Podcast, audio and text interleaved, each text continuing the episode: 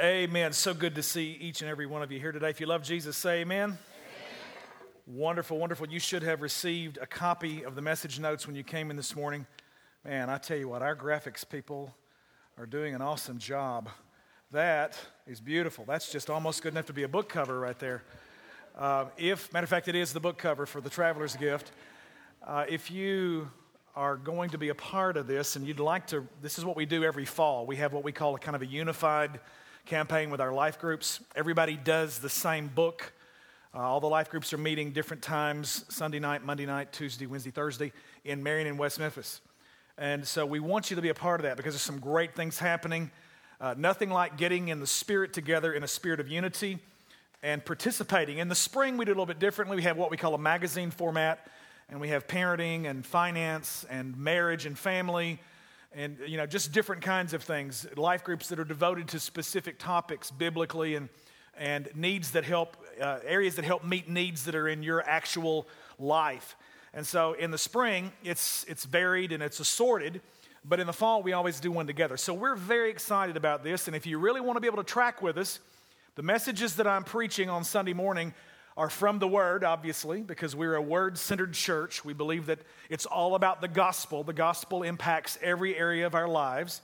Uh, but you're going to get something that is really a great addition to that. If you'll notice on the left side of your notes, we have some uh, life discussion, life group discussion questions that you'll have a chance to look at and read before uh, you actually show up for your life group. And there'll be some questions there that help connect what's going on in the chapters of this book and that are what are, what's being preached on Sunday morning. So there's, there are two or three different ways that this is going to speak to you, and we're trusting God to do some absolutely phenomenal things in the lives of the people here at Victory. This is an amazing opportunity for you to reach out to your unchurched friends because uh, we, we just want to bring as many folks in as we possibly can and help them see how amazing God's love is for each and every one of us. Can I have an amen?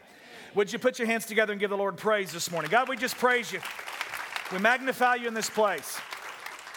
I want you, if you would, let's go ahead and stand and take care of reading together our text. It's two verses of scripture found in First Chronicles chapter 4. Find a screen in the house that's comfortable for you to see, and I want you to read it out loud together with me. Come on, very heartily. Let's do it together. Here we go.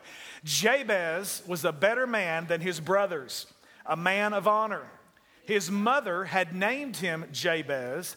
Oh, the pain, saying, A painful birth. I bore him in great pain. Jabez prayed to the God of Israel, Bless me, oh, bless me. Give me land, large tracts of land, and provide your personal protection. Don't let evil hurt me. God gave him what he asked. Bow your heads with me, please, for a word of prayer this morning. Gracious God, we just come before you acknowledging you are God and we are not. You are creator, we are creation. You are Savior. And Lord, we just thank you that we now can call ourselves the saved because of the blood of Jesus Christ. Lord, I thank you for every person in this room that has that confidence. We celebrate that together. God, as we open our hearts today, we just say to you that you're the only teacher, I acknowledge before you and this people that I can't do anything apart from you. Holy Spirit, open our eyes to see, open our ears to hear. Help us to understand and perceive the amazing things that are in the Word of God. Thank you, Lord. Marvelous things are in your law. As we do this today, we'll be very careful to give you all the praise and all the glory and all the honor. And all of God's people said, Amen. You may be seated together in the presence of the Lord. If you picked up your book last week and began reading, you've probably thought, what is this? You're wondering, you know, this is just not the typical Bible study. And I'll be honest with you, we did that on purpose. I read this book two years ago, and it really impacted me. It's, it's not just a typical self help motivational book. Andy Andrews is a Christian man, loves Jesus with all of his heart. He's a great motivational speaker who has impacted people not only in the US but around the world. And this book has been a bestseller for a number of years. It tells the story of a, about a guy by the name of David Ponder. Not unlike you. He's going through a very difficult time in his life. The current circumstances of the economy have affected his corporate job at which he's worked for about 15 years, giving himself fully to it. He'd made the decision to stay there after he knew that they were already going through a downsizing, and two years later, it brings him to the place where he's involved and what he thinks is the victim of a corporate takeover by a multinational corporation. They rallied the troops, they called folks, they tried to stir up the various investors and get an injection of capital at the last minute. And at the midnight hour, they found out that it didn't work. And David, after 15 years, was losing his job. And he was in a place of despair. Once he was a very significant leader in this corporation, and now he's being asked to turn over the keys to his car and the keys to the corporate gym. He's being escorted to the front gate of the corporation that he's literally given his life and his time and his talent to for 15 years. And he's standing on the street waiting for a cab to pick him up because he doesn't even have a car to get home. It's midnight, it's the day of his daughter's birthday. She's a young girl, and he goes to her bedroom as he comes home drowning in the despair of hopelessness because he's 46 years old and he knows that nobody in corporate America is looking to find and hire a 46 year old person. His hope is gone. He's at a place of despair that's gripping his soul in a depth of depression. It's already begun to reach its tentacles around his very soul. He's desperate. He's sitting in his daughter's bedroom and he's crying tears and fighting them back. And his, his wife looks in, Honey, are you okay? No, I'm not. And he reveals to his wife the story of, being, of losing his job that day. And like any good wife would, he, she said, Baby, it's going to be okay. We're going to make it. And he just said, I don't know. I don't know this time. I've given myself to this for 15 years, and what do I have to show for it? We've made decisions thinking that we were on the right track, and our credit cards are maxed. Your car's not paid for, and I don't even have one because I drove a company car and they took it away. I mean, he's painting a pretty bleak picture. The story continues to unfold and it advances six months later, and he's working for a minimum wage, dead end job, loading the truck for a hardware store that's owned by a miserly old man who doesn't put up with any flack. David's been at it for a number of weeks, working in this position, just barely making a go of it. His wife is working as well, and she calls that day. He's called in off of the loading of the truck off the loading dock, and the owner is aggravated. What did I tell you about employees being on the phone here? And he comes in to receive the phone call, and his wife is frantic. She's been to the doctor. Their little girl has to have a tonsillectomy. Doesn't sound like a big deal to you or me, but David didn't have any insurance and he didn't have any money. The credit cards were maxed out. He's driving an old clunker that somebody loaned him $500 to be able to buy this thing just to get him to work. He's at the bottom. How can it possibly get any worse? Only to find out that he's about to be looking up through the bottom because his wife says, We have to have this surgery. He says, I don't, Where are we going to get it? She says, Well, we can put it on a credit card. Honey, our credit cards are maxed out. Well, we can borrow the money. No bank will look at us. She starts crying. David, what are we going to do? I don't know. She says, David, this is our baby. He's fighting back tears, and the old man who owns the hardware store is telling him, Get off the phone, get off the phone, get off the phone. And he's trying to motion to him, Hang on, hang on, hang on. And he hangs up the phone, and a sea of depression washes over him. And the old man said, Ponder, I've told you.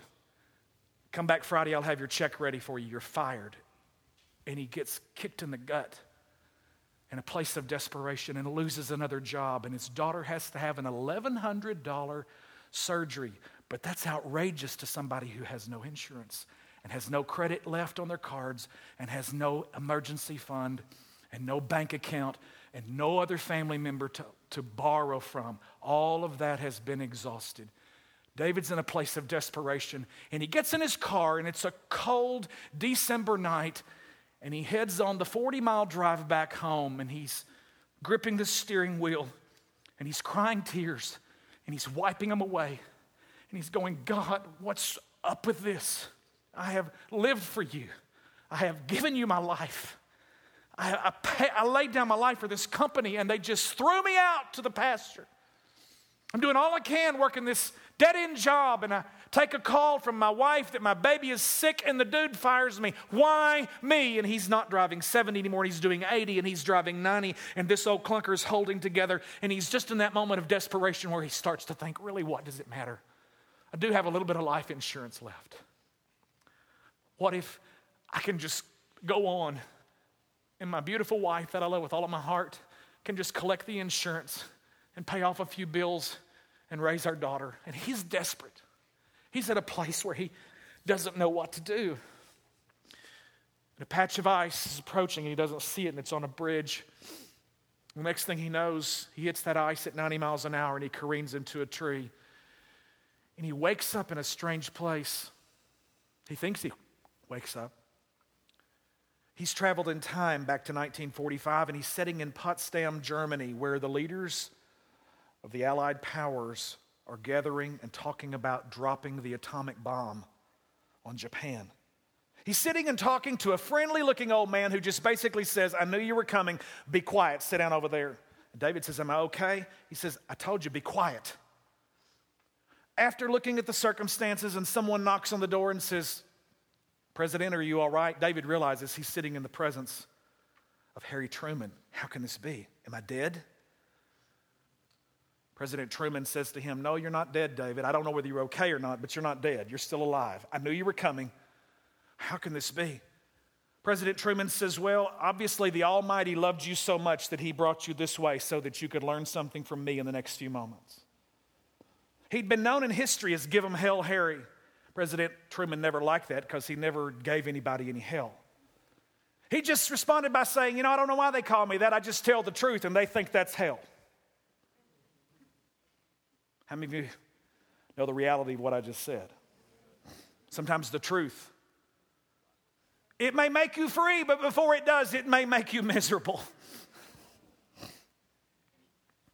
David's sitting there in the room, and the next few moments unfold David realizes that he's traveled back in time. Obviously, this is a book of historical fiction, but there's so much that you can glean from this in seven lessons that can determine whether or not you're going to be successful or fruitful in your life in the kingdom of God in your marriage, in your home, in your business, in your family, in anything that you step out to do, you must recognize, and the lesson that he learned today was the one that was carved and set on the front of the desk of the president who made the fateful decision to drop two atomic bombs on Japan, Nagasaki, and Hiroshima. He is he is, he is reviled by some in history. He is celebrated by others in history because President Truman knew that it was going to take over a quarter of a million men who would have to go into Japan and literally take it one house at a time. And it would be such an outrageous cost in American lives, numbers of which that had already been given on two different theaters of the Second World War. And he was about to sign it. into order and he looks at David and he says, No, no, no, no, no don't tell me. Don't say it. Don't, I, I, last thing I know, the last thing I need is the pressure of somebody telling me what I've already done. President Truman literally is in that moment in his life. David is looking back, knowing from the vantage point of history what Truman does, but he's sitting there and he says, Listen to me, this is something you have to realize, David. Everything that has happened in your life is because you have made a choice. You chose to go to a certain college, you chose to to, to study a certain subject. You took this job. You stayed there for 15 years. You decided to stay on even at year 12 and 13 when you knew that the company was in a bad place. You really can't blame these circumstances on anybody other than yourself. But David wouldn't hear it. No, no, no, I'm a victim. I didn't choose any of this. So the rest of the story begins to unfold. Pause. Now let's jump over to the Bible. Let's look and see this guy by the name of Jabez that we find in 1 Chronicles chapter 4. Jabez is a young man that the Bible says he was more honorable than all of his brothers. What is it that set him apart? What is it that made him so distinctive among the men that were born in the family that it would be recorded in the eternal annals of the record of the inspired Word of God? This is what it was. Point number one. As you look at this in your message notes this morning, da, da, da, da, point, there it is, point number one. I was waiting on it to appear. Read it with me. Here we go. God deals with a man based on his destiny and not his history. Did you hear what I just said? God deals with a man based on his destiny and not his history. God is not nearly so interested in where you have been as he is in where he intends to take you. Come on, somebody, are you hearing what I'm saying this morning? God is not nearly so concerned with the stuff that's in your life that you have done because he's already made provision to deal with that. He's more interested in what He intends for you to do in your future. It is not your past, but it's your future that God is moving in your life and dealing with you about. God deals with you based upon your destiny and not your history. Too many times, every one of us in this room are held back in places of limitation because I just want to be the first in line to tell you everybody in the room has a past. I have a past. You have a past. We all have things in the history of our lives that we would really rather that everyone wasn't privy to. How many of you thankful that God's not still recording biblical history so that the generation after you can read about your fill in your blank? But thank God he did take the time to give us not only the triumphs, but the tragedies, not just the, the, the, victories, but also the failures, the wins and the losses of some very significant yet very ordinary people, just like me and you, who lived their lives and changed history. But the amazing thing is, they didn't know they were changing history when they were living in the middle of it. Oh my gosh. You and I both have the ability to be history changers, just like David and just like Ruth and just like Abraham and just like Isaac, and come on, somebody this morning, just like the disciples who came along with, with Jesus and were the biggest motley crew of a bunch of irregular, some of them deadbeats, a couple of them some losers. And Jesus saw something worth redeeming, and he reached down into them and he said, Your past doesn't determine your future, and I'm dealing with you based on your destiny and not your history. Where you're headed and not where you've been. Jabez was a man who was more honorable than his brothers. Number two, Jabez's own identity is tied to his past. Yet he chooses to not let his past determine his future. Now, I, just, I, will just be honest with you. I cannot even imagine, I, I don't understand a mama. I know I'm a man. I know I don't know even the first thing about birth and no babies. Seems like that's a line in a movie from somewhere. I don't know what it is anyway. Oh, I know it's Gone with the Wind. I don't know nothing about birth and no babies. um, I'm sorry, I don't know where that came from. uh, I know that I don't experience that, and I know that I don't have anything to rely on to connect me to the possibility of experiencing the amount of anguish that sometimes women go through in just bringing a life into the world. But this mama was so impacted by a bad birth experience that she got up from it and said, Call his name Jabez. Pain. Every time his name is called, and mama rings the dinner bell. Painful one, where are you?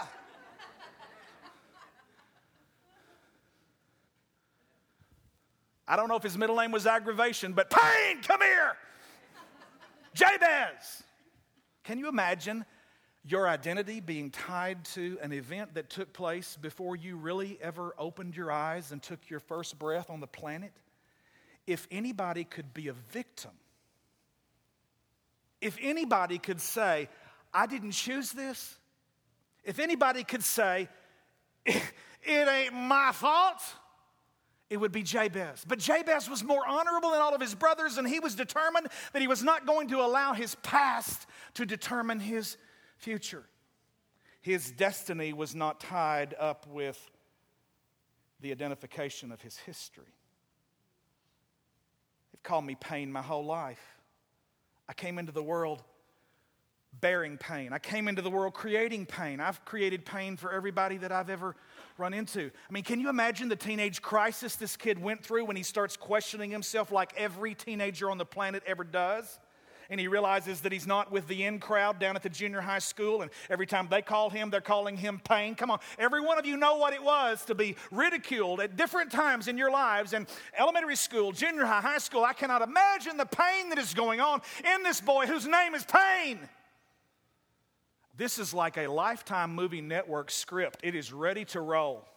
Get the popcorn, sit down. We're going to see how this kid can destroy his life. But you know what? Jabez got up one day and he said, You know what? My family has written this script for me, but I, I'm not going to play this part no more.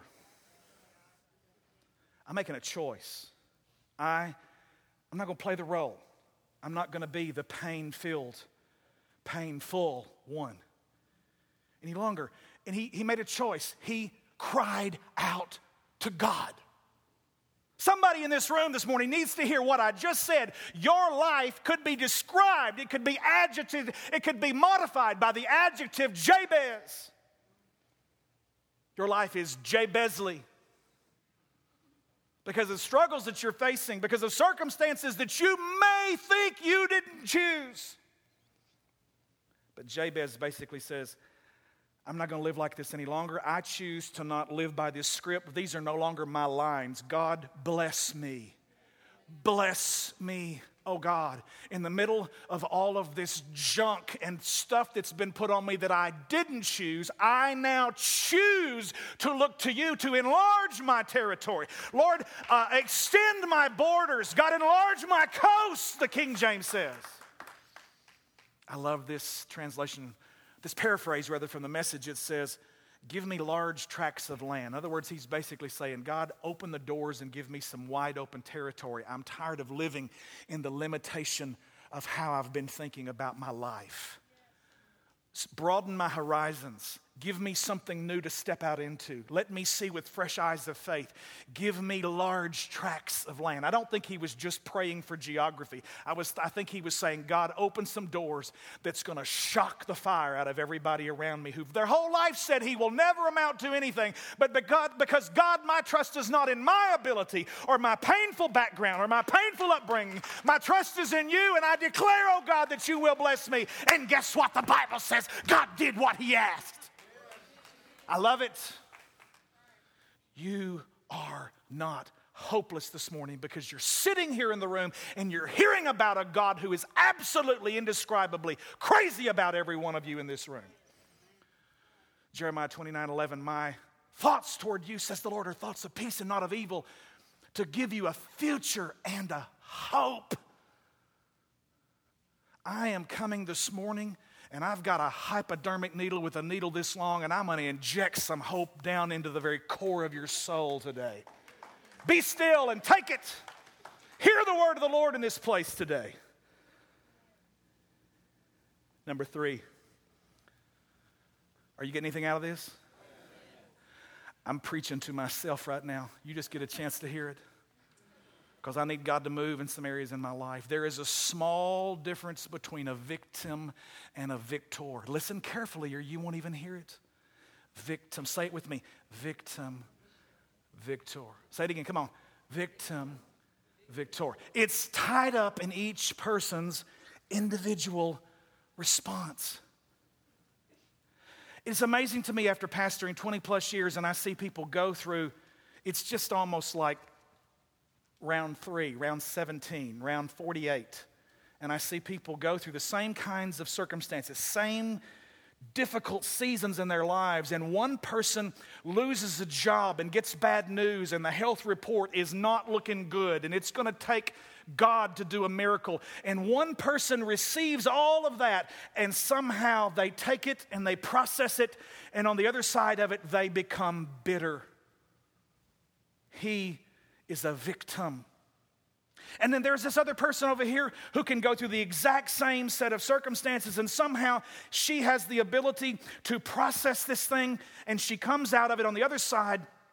And she makes some choices to look at it differently, and she sees that God is, has his hand of blessing in spite of the circumstances that she is going through, and she comes out better. because she is a victor. What is the difference between these two different people?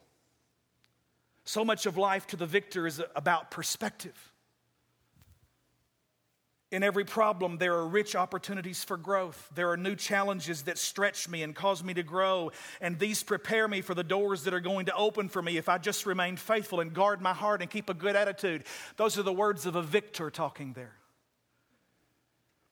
So much of life to the victim is about perspective. It's the same thing. It's just how you're looking at your circumstances. In every problem, there are deficiencies that are revealed. There are challenges that are too big for me, but because people have held me back my whole life and told me that I would never be anything but a pain.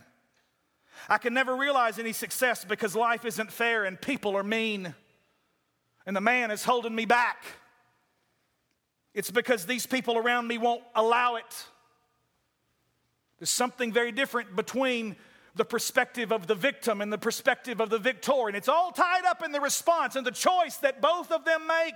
Sometimes things happen that I didn't choose, but I still have a choice in how I will respond. Number four, since the Garden of Eden, man has played the blame game. God sets man and woman, Adam male and female, he makes them and he sets them down in a absolutely perfect environment where everything that they will ever need and they can ever even begin to imagine of any kind of need has already been provided for there and satisfied in the garden itself. And in slithers the serpent. Hebrew word for serpent is whisperer. Everybody say whisperer. You know what? His modus operandi hasn't changed today. He's using the same tricks that he used millennia ago to lure Adam and Eve away from their obedience and their trust in a God who was benevolent and poured out his blessing in every kind of way imaginable, and who had said, Everything in this whole garden is yours. There is just one thing that I reserve. It's mine. Don't touch it. This one tree. So here comes the whisperer, the whisperer, who challenges their identity, who questions did God really say that? You know what? He, he slithers up into your garden, into mine regularly. He challenges what you're reaching out in faith to trust in the promise of a good God, to stand in the place of difficult circumstances. And he's trying to distract you, he's trying to discredit, to, to steal and rob and kill and destroy your trust in an almighty God that you're reaching up with all of your heart to trust. His, his same tactics are no different today. He looks at Eve and she sees that the fruit is pleasant to the eyes, it's good for food, it tastes good, and it's good to make one wise. 1 John 2 says the enemy uses three tricks the lust of the eyes, the pride of life, the lust of the, the eyes, the lust of the flesh, the pride of life. Let me get it one more time. The lust of the flesh, the lust of the eyes, and the pride of life. Got it right that time. Lust of the flesh is She's hungry and she wants it. Lust of the eyes, it was a good looking piece of fruit. She desired it. Pride of life, it was good to make one wise. The enemy has no new tricks up his sleeve. He tempts us with the girls and the gold and the glory. Or maybe it's the guys and the gold and the glory. Dr. Adrian Rogers said it this way years ago it's passion, it's possessions, and its position. The passions of life that draw me, the possessions and the desire to have all the stuff, to win the prize of who dies with the most stuff. And then to be able to say that I have lived my life and I have been famous and I have been influential, the position that we can acquire from getting the girls and the gold, the passion and the possession. And so Adam and Eve are tempted with that, and somehow, you know what happens? They are, their eyes are opened and they hear God walking in the garden. Somehow, I don't know how it's happened, but over the centuries, we've gotten the idea that Adam was busy at work. He was punching the time clock. He was back over there on the back 40, the back acreage of the garden, shaking some trees, trying to figure out how to design a plow praying for John Deere to get revealed. He's shaking some trees. He's an entrepreneur, and everybody thinks he's back over here, way back, and Eve is over there just being lured subtly by the whisperer.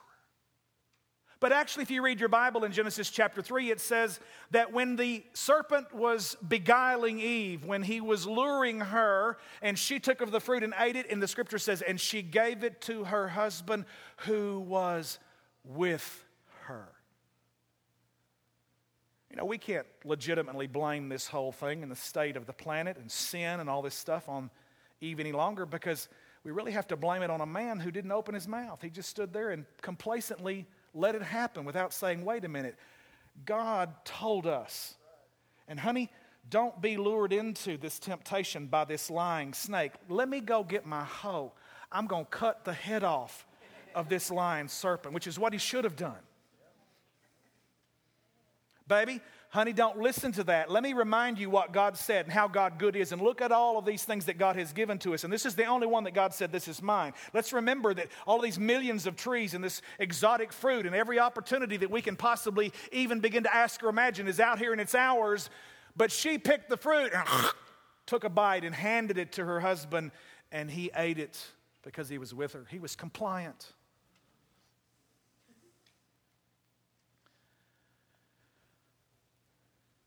In that moment, their eyes were open. They realized they were naked and they start grabbing for fig leaves. Now, I don't know about you, but I never have seen a fig leaf big enough and strong enough that it can be sewn together to cover up the necessaries.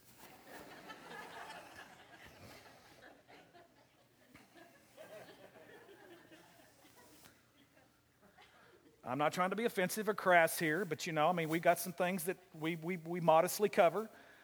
And you know, I, I, love the story because it said they sewed aprons. Well, I don't know about you, but I remember Granny's apron. They want no back to it. You just better not turn around.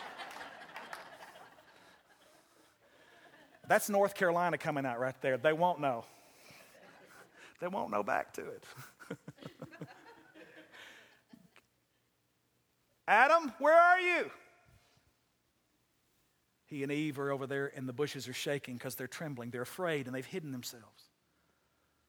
Adam, where are you? They look out over the top of the mulberry bush. God says, Come here. Yes, Lord. What are you doing over there hiding? And what are these fig leaves on you? Well, we were naked and we were scared and we hid ourselves. And God asked him one question Who told you you were naked? Well, the serpent came and and Eve ate, and I took, of it, and then that's the end of the whole story right there. And so Adam turns and he looks and he says, God, you know, it's this woman you gave me. Eve says, Oh, no, no, no, no, just hang on just a minute here. it's that serpent right there. And the blame is shifted, and the blame goes on, and it's not my fault. And Harry Truman looked at David Ponder and he said, The buck stops here. Somewhere in your life, you have to make the decision, David, that you are not going to just let life happen to you, but you're going to aggressively respond and make decisions that can determine the rest of your life. Yes, this happened to you, and you might not have chosen uh, an aggressive takeover by a multinational company, but you have the choice to respond. And how you respond and the perspective through which you look at the rest of your life is going to determine whether the end of it is successful or not. Are you hearing me? We can't keep passing the blame. Number five, spiritual maturity means taking personal responsibility. I have to take hold of the recognition of my life. And let me just say to you right now as I bring this message to a close this sin issue is bigger than all of us. None of us has the ability to deal with it in our own strength. You cannot be good enough. You were born in pain. You were born in sin. You were born in rebellion. I was born disobedient. You know, I just couldn't believe it when my, my, my wonderful son, who he, he grew up in my home, and I caught him the first time, he told a lie. And I went, Who told you how to do that? It's just inborn. There's just sin in all of us. We have to teach them not to do the wrong. We have to teach them how to do the right. because we will always cover ourselves. We will always sow fig leaves to cover when we know that we're in trouble. Taking responsibility means recognizing this whole sin question is bigger than I am. I must have a Jabez moment. I was born in pain. I was born in sin. God, take my life. I turn it over to you. I turn from my past. It will no longer dictate my future. My history will not affect my destiny. Listen to me. You cannot break your addiction this morning sitting here in this room until you're willing to break your denial that you have one. The rest of your family knows it. They're broken because of it, because of your abuse of alcohol, because of your abuse of pills, because of your inability to maintain a real relationship in sex or pornography or any other number of things that the enemy slithers into your garden and whispers you and draws you away from your first love, being your wife, your children, your job, your God, first of any of them and lures you to disobey, lures you to sin. Sin is, is the ultimate act of high treason to a God who is good and who has provided everything for us. People are sitting in this room this morning, and you are currently in a circular pattern of failure because you've never yet been able to just come to grips with it and say, you know what, I have this problem. You have to break denial first before you can break the addiction. Taking responsibility doesn't mean that you pull yourselves up by your rugged individualistic bootstraps and you grit your teeth and you white knuckle it because you were so strong. Taking responsibility means you realize this thing is the serpent in the garden has become a dragon in this revelation of my life at this place. And I need some brothers and sisters that are going to come alongside me who are dragon slayers, who can take the sword of the Spirit and cut the head off of this dragon in my life. And I can get set free and delivered in Christ. Everybody else knows your struggle. Can you own up to it? Can you take personal responsibility and say, you know what? My life has been Jabez, it's been pain, but God, I'm crying out to you to bless me. Turn this thing around. Number six, you are where you are because of your thinking. You are where you are because of your thinking. Your thinking dictates your decisions, and your decisions are choices. Too many times we look at circumstances in which we are in and we discount them. We don't realize that we have the, the perspective of a victim and not a victor. Our son Drew graduated May at A State with an international a business international I'm sorry, a degree in international business. I'm gonna get it out. He spent a semester in Spain. He studied Spanish in high school and four and a half years in college. Went to Spain for a semester did an internship in Ecuador, and he learned the classical Spanish language, could speak it very well.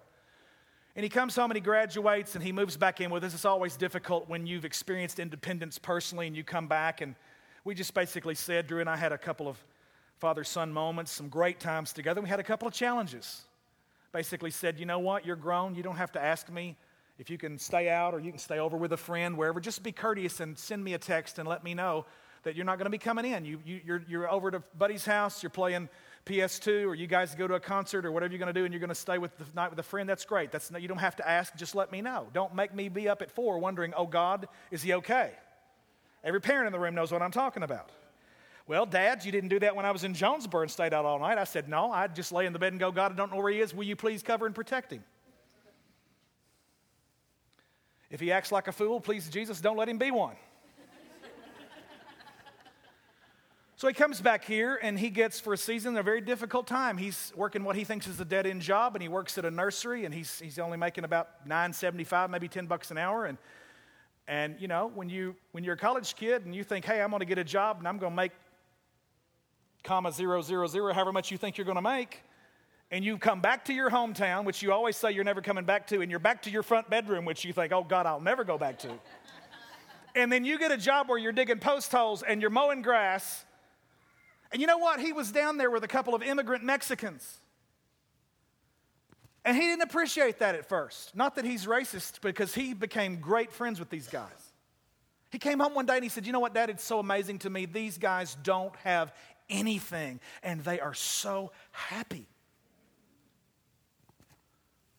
And you know, he said, I'm going to just say this to you. For all these people who get up on their political soapboxes all the time and, and, and say, well, they're taking all our jobs, he said, I'll be honest with you, ain't nobody out there lining up to do what these guys are willing to do 10 hours a day. It's hard work. It was 105 degrees. I'm cutting grass and I'm como está usted and I'm talking all this stuff with these guys because they don't speak English and the boss doesn't speak Spanish and he hired me because I can. And he's, he's cursing himself. He's just thinking, I'm never going to get out of here, how awful this is. I mean, he's singing, he's singing the Jabez blues. oh, oh, Dad, I hate this job. Uh-huh, uh-huh, uh-huh, And he works it not one month, two months, he works it three months. And guess what? He's in Fayetteville now and he's gone through a month of training. And he called me recently. He said, You know what, Dad? He said, I didn't realize it, but I'd been training in classical Spanish. And he said, What you learned in the classroom is no way near what these folk talk. There's a whole degree of slang Spanish, Mexicano, whatever, that they speak that I could have never learned if I hadn't spent that three months getting friends with Pedro and cutting grass and laughing and riding around and slinging mulch and, and working in 105 degree heat and complaining about it the whole time. And I said, wait a minute, you mean to tell me that you think that God actually used that to prepare you for where you are right now? He said, Dad, I could have never passed the interview because they conducted 20 minutes in Spanish. And it wasn't just classroom parsing of verbs and in the proper way. It was a guy who talked to me in Spanish slang. And if I hadn't spent the summer trying to, okay, Pedro, what does that mean? Que pasa, whatever. I mean, if he hadn't spent the whole summer asking questions and learning all of this stuff, he said, Dad, I went in there and I breezed through it. He said, and I said, So you really think that maybe God had a hand in giving you that to prepare you for this door that was about to open? See, folks, it's all about perspective. But many times when you're up in the middle of that 105 degree heat and you're losing a pound every day, are you with me? When you're in the middle of the lesson and you're thinking, God, I hate this thing. Uh, I'm, I'm, there, there's a curse on me, and you don't even know that God has so many great things in store for you, but you just need a little three month hiatus where you learn how to put some stuff together and speak. He said, If I hadn't had that, I would have never gotten in there been able to pass the interview and gotten this job. I said, you mean to tell me you think God's hand with this? He said, Well, I'm trying to tell you, but you won't be quite long enough for me to say it. Spiritual maturity is about taking responsibilities. You are where you are because of your thinking. Your thinking dictates your decisions, decisions are choices. I ask you to make a decision today. Every one of us are born, we're called Jabez. We're born in sin, we're born in pain, we're born in rebellion. I was born to be disobedient because of the sin that got passed to me from my great, great, great, great, great, great, great, great, great, great, great, great grandfather, Adam. It's been passed down in the bloodline. But God made a way for me so that my life didn't have to be Jabez. My iniquities have separated me from God. And Isaiah 59 says, my ear is not heavy that it cannot hear, and my hand is not shortened that it cannot save. And so, with the ear of God, he hears the cry of humanity, and with the hand of God, he sends his son, Jesus, the perfect sacrifice, the substitute, the one who was godly, who died for all of us ungodly Jabezes. This morning, I would ask you are you ready to make a very critical decision? David Ponder's lesson that he learned from Harry Truman is he said, I will not let my history control my destiny. Everyone in this room has a history of sin. We've all got some stuff that we've done that we're not happy with. God knows it. Nobody else needs to. I want everybody in the room to close your eyes, bow your heads. Nobody looking around. As we bring this service to a close today, I'm asking you to take some spiritual maturity, to take some personal responsibility. Which I'm going to tell you something, it's very easy. Responsibility in the kingdom of God is my response to God's ability. That's powerful. My responsibility in the kingdom of God is my response to God's ability. And the ability of God was given to us in Jesus Christ because the Bible says in Isaiah 53, verse 6, All we like sheep have gone astray. Every one of us has turned to his own way. And the Lord has laid upon us the iniquity, or laid upon him, I'm sorry. The Lord laid upon Jesus the iniquity of us all. Every one of us, like sheep, have turned aside to do our own thing. And God laid the iniquity of all of us on the great sacrifice Jesus, the sheep that was slain for us. The shepherd became a sheep, and he died for you, and he died for me. This morning, if you've never made that step of faith and said, Jesus, touch me, change me, save me, three words are critical Jesus, save me. It means that you turn from all of that history and everything you've done and where you've been and you look to God in a fresh start and you say, God, I thank you that you're going to give me a new beginning. The Bible says, therefore, if any man be in Christ, he is a new creation. The old has gone, the new has come. He who is united to the Messiah gets a fresh start. Do you need a fresh start today? God wants to let you hit the reset button and wipe the whole slate clean. And you can do that because of the blood of Jesus Christ that's been shed for you. If you do that, it will save you and will put you in a place of eternal blessing in the presence of God. If you do not, very simply, it's just two choices. He that has the Son has life, he that has not the Son shall not see life, and the wrath of God abides on him already. Some of you in this room, the book of Romans says it's, it's a commentary on your life. You're storing up wrath for the day of wrath because you're just living a, a life of rebellion out of the very nature that's who you are. Only God can change that. I desperately cry out to you and I ask you, I beseech you, I beg you today, turn your hearts to Christ. Break the denial, God will break the addiction.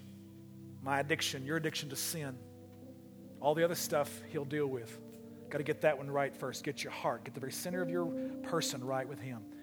This morning, if you've never crossed that line of faith and you would like for us to pray for you, nobody's looking around, all heads are bowed, or all eyes are closed. I would just like you right now. I'm not going to call anybody to the front, but I'm just going to ask you for a show of hands. If you just want to say, Pastor, I want you to pray for me as you close this service in prayer today. There's a hand that went up right there. Anybody else in the room?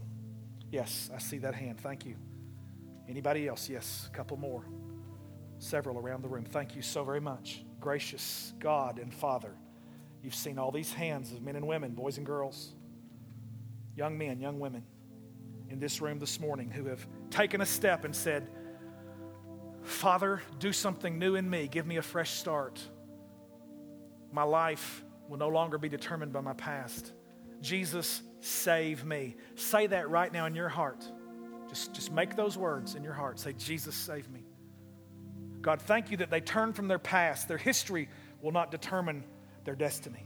In Jesus' name, we repent. We turn from everything that's in the past and we look to you in faith. We reach out to you, and God, we thank you for a new day, a fresh start, a new creation in God. The old is gone, the new has come. Forgive us of our sin, Jesus. Set us on a right path. Every head still bowed, every eye closed. Believers in the room right now, I just want to ask you you've heard this today, and there's a struggle in your life right now something in the room maybe only one or two other people know about. Some of you got some stuff nobody else knows about, and you know God does not want you to live in that kind of bondage. Jesus Christ died not just for you to have a home in heaven, but He died for you to be free while here. He wants you to be free. Talking to believers now. If there's anybody in the room who'd like a prayer, you want to just say, include me right now, Pastor, for this. I need a fresh start. My life has been marked by Jabez. I've been in pain to a struggle, an addiction, a temptation. Anybody, just hands all over the room. Come on, let's just lift them now. Right now, Jesus, you see these. We are, we are honest. We are, we are laying ourselves open, naked before you. God, we put our trust in you right now. Like Jabez, we will not let our past dictate our future. Bless us, oh God. Help us to break denial so that we can break addiction. Lord, in, in alcohol, in drugs, in spending, in finance, Lord, in bad decisions and improper relationships, all of these things, Lord, that distract us and take us away from all that you've called us to be. God, we thank you that you set that in order. Lord, we're thankful that we don't have to get everything right to come to you, but we can come to you just like we are, but you love us so much you won't leave us like we are. Heal us, touch us, change us, transform us in Jesus' name. All of God's people said,